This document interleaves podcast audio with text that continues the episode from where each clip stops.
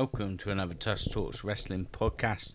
I'm your host Tusk, also known as Adam Chalk. And if you haven't listened to the podcast before, what we do on here is give our honest opinion on the things that we like or dislike from all the goings on in professional wrestling from shows like WWE, Raw, SmackDown, NXT, AEW Dynamite, and Rampage, as well as pay per views or premium live events, and some indie shows, as well as talking about the news headlines doing the rounds.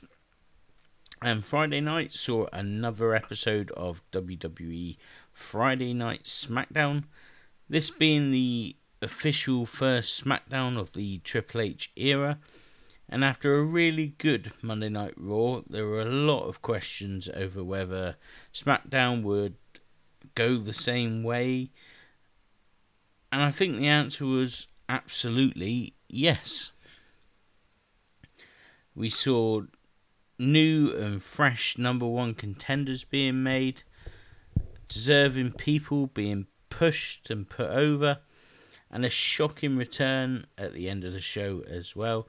And the best thing about this show and from Raw actually on Monday night is that they're ending on cliffhangers that make you want to tune in to the show next week, which is exactly how you should end an episodic TV show. But let's get into it then. And the show started with us seeing the bloodline showing up in their cars. Um, they then cut to ringside where we had Pat McAfee analysing his win over Happy Corbin and his ball shot at SummerSlam, which was funny and a different way to start the show. Uh, Corbin was then shown watching this in the back and being laughed at by a bunch of people. And one of those people was Ricochet, and a match was set out set up out of this. And that was going to be our first match of the night Ricochet taking on Happy Corbin. And would you believe it? Ricochet actually won. Uh, I guess Triple H really is running WWE. As for the match, Ricochet was all over Corbin to begin with and hits one of his mad dives over the top rope. Corbin, though, does his baseball slide clothesline thing that he does. Uh, he then takes control of the match. Later, Ricochet hits a running uh, shooting star press for a near fall. Corbin counters a handspring elbow from Ricochet into a really nice neck breaker. Uh, he also hits a deep six for a near fall. The finish, though, came as Corbin sort of choke Ricochet out onto the apron off the top turnbuckle. And as Corbin was sort of celebrating on the turnbuckle, Pat McAfee distracted him enough for Ricochet to hang him up on the top rope, hit the recoil, and a shooting star press for the win this was a really enjoyable opening match, even if I'm not a fan of how it was set up exactly. But it's great to see Ricochet getting a big win. And after the match, he and Pat McAfee messed about with a American football for a bit. Pat signed it and then booted it into the crowd yeah, really good start to the show, I thought. And I think we may just be getting Corbin versus Pat one more time, probably at Clash of the Castle, which I'm all for personally. We then saw Sami Zayn trying to talk to Roman Reigns, but the Usos wouldn't let him into the dressing room. This felt like the beginnings of a babyface turn from Sami Zayn, and I am here for that to be quite honest, especially if we get the the underdog of the underground thing that he did in well on the independents and in NXT. That should be great. Shinsuke Nakamura versus Ludwig Kaiser was next, and if Shinsuke won the match here, he would get a shot at Gunther and his Intercontinental title next week, and that's exactly what he did. Kaiser had Gunther at ringside barking orders at him all the way through this one. Uh, you got glimpses of the old Shinsuke Nakamura. I thought uh, he was hitting some hard strikes and did his sliding German suplex thing. Kaiser hit some nice suplexes, which brought a near fall. Uh, Nakamura, though, hit his Kinshasa to win the match. As I said, this felt like a start to a, a re- re- bit of a rebuild of Shinsuke Nakamura. And I'm all of a sudden hyped for this match against Gunther next week for the Intercontinental title. Uh, I think Gunther will win that match, but I still have high hopes over the quality. But yeah, good, another good match. Uh, Kofi Kingston then gets interviewed backstage about what the Viking Raiders did to Xavier Woods last week. Sami Zayn is again trying to talk to Roman Reigns, but again the Usos say no. But as Brock Lesnar put Paul Heyman in a hospital, not a local medical facility, at SummerSlam, Sami should do the jobs that Paul usually would, like sorting out Roman's entrance and making sure nothing goes wrong. Things then got a bit awkward on SmackDown because Kayla Braxton brings out SmackDown Women's Champion Liv Morgan to the ring. Uh, she stood there, arm in a sling, and all of a sudden the crowd turn on her. Uh, they boo her. She sort of tries to acknowledge all of this. But then we get you tapped out chance, and to be honest, I felt a little bit sorry for her here. Um, but it does unfortunately show that the finish and the way Liv celebrated it at SummerSlam didn't really work. Sonya Deville came out after she'd cut a little bit of a promo.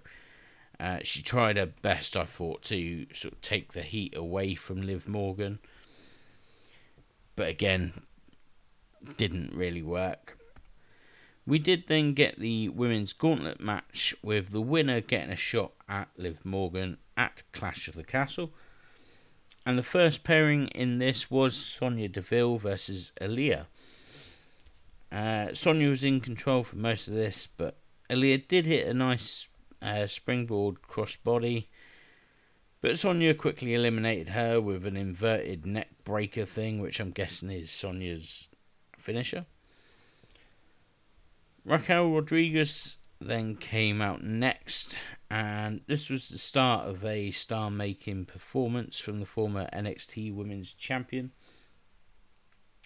Uh, she finished off Sonya with a spinning elbow drop and the Tejana bomb, I think it's now called.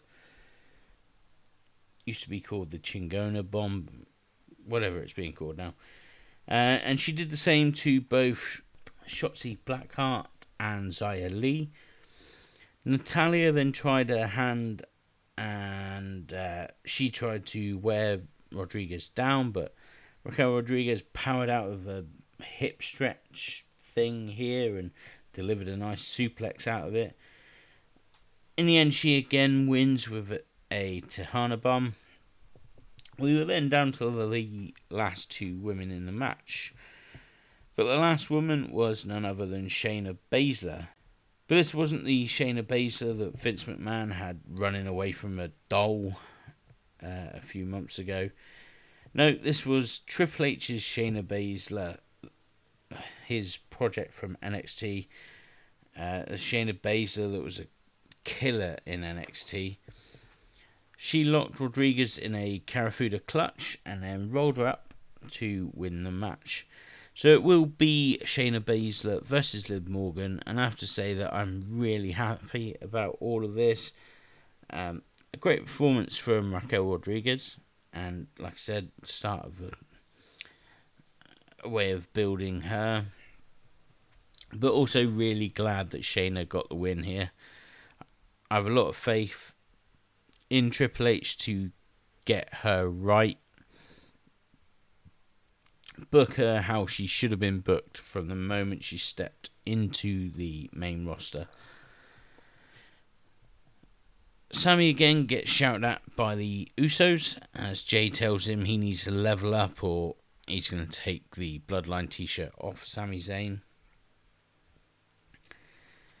The Viking Raiders then nearly killed a couple of jobbers that I have completely forgotten the names of. Uh, I'm not sure that really matters though. As Viking Raiders just beat the crap out of these two boys. Um, they power bombed one of them onto the other, which looked like it sucked to take. Quick, easy win, uh, but at the end of this, Kofi Kingston shows up and started attacking the Viking Raiders with a kendo stick. We then went to a break, and when we come back like magic, we were having Kofi Kingston versus Eric. Eric pretty much was in control for all of this, uh, but Kofi did show some hope.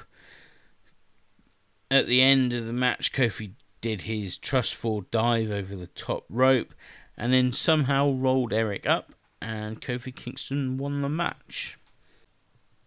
I don't think Kofi winning the match made any sense, really. But unlike the physicality, um, both from Eric and Ivar in both matches, and also when Kofi attacked with the kendo stick. Again, I can see Triple H booking the Viking Raiders the way they should be booked in WWE. So high hopes there. Talking of high hopes, the tournament for the Women's Tag Team Championships then gets announced, and that will be starting on Raw, I believe. Uh, I think I'm, I may be completely wrong on this, but I think that's a nod to Sasha Banks and Naomi re signing with the company or agreeing to come back to work, whatever the, the deal is. But it's good to see that this is actually getting done and not just being announced and then forgotten about. Uh, not quite sure who the teams are going to be or how many teams there's going to be. I'd like to see sort of eight minimum, but I'm not sure I can think of eight teams. So there's going to be a mix and match of people, but that's fine. still going to get a decent tournament out of it. And then we come to the main event segment, which I thought was going to be Roman Reigns and Drew McIntyre face to face, but Roman Reigns and the Usos come out first. Uh, Roman tells Carolina to acknowledge him. He brags about beating Brock Lesnar at SummerSlam. He goes on to say that he hates Brock for trying to kill the wise man. And just as Roman goes to send his prayers to Paul, Drew McIntyre's music hits um, and then, as he says he wants to kick Roman's ass tonight, the lights sort of dim a little, and surprisingly, Karrion Kross's music starts as Scarlett is stood there in the entranceway. Karrion Kross then attacks Drew McIntyre from behind. He leaves him laying on the outside of the ring. Uh, Scarlett then leaves the hourglass on the apron as her and Kross point at their watch as they stare at the bloodline in the ring.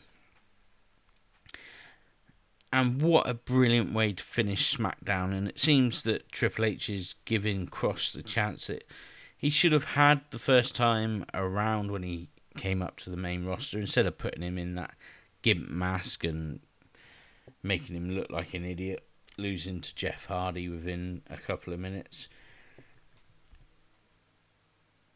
I'm really invested in what they are doing here, whether they're going to do a triple threat at Clash of the Castle and maybe have both titles on the line in sort of a two out of three falls thing.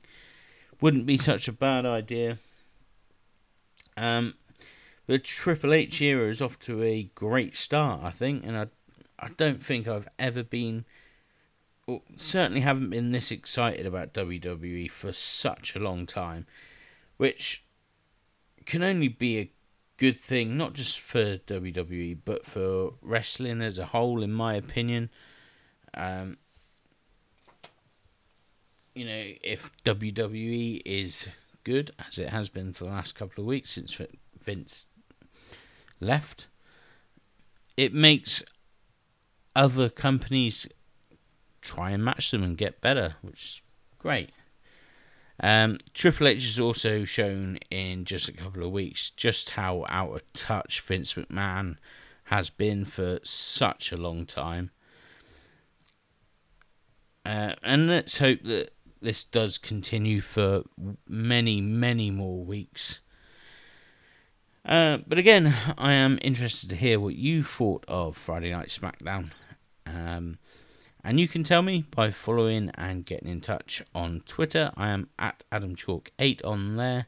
While you're at it, please subscribe and leave us a review to the podcast on iTunes, Spotify, or wherever you get your podcast from for daily podcasts just like this one. Look out for more shows dropping today and in your feeds tomorrow. And until then, thank you for listening, and I will see you next time.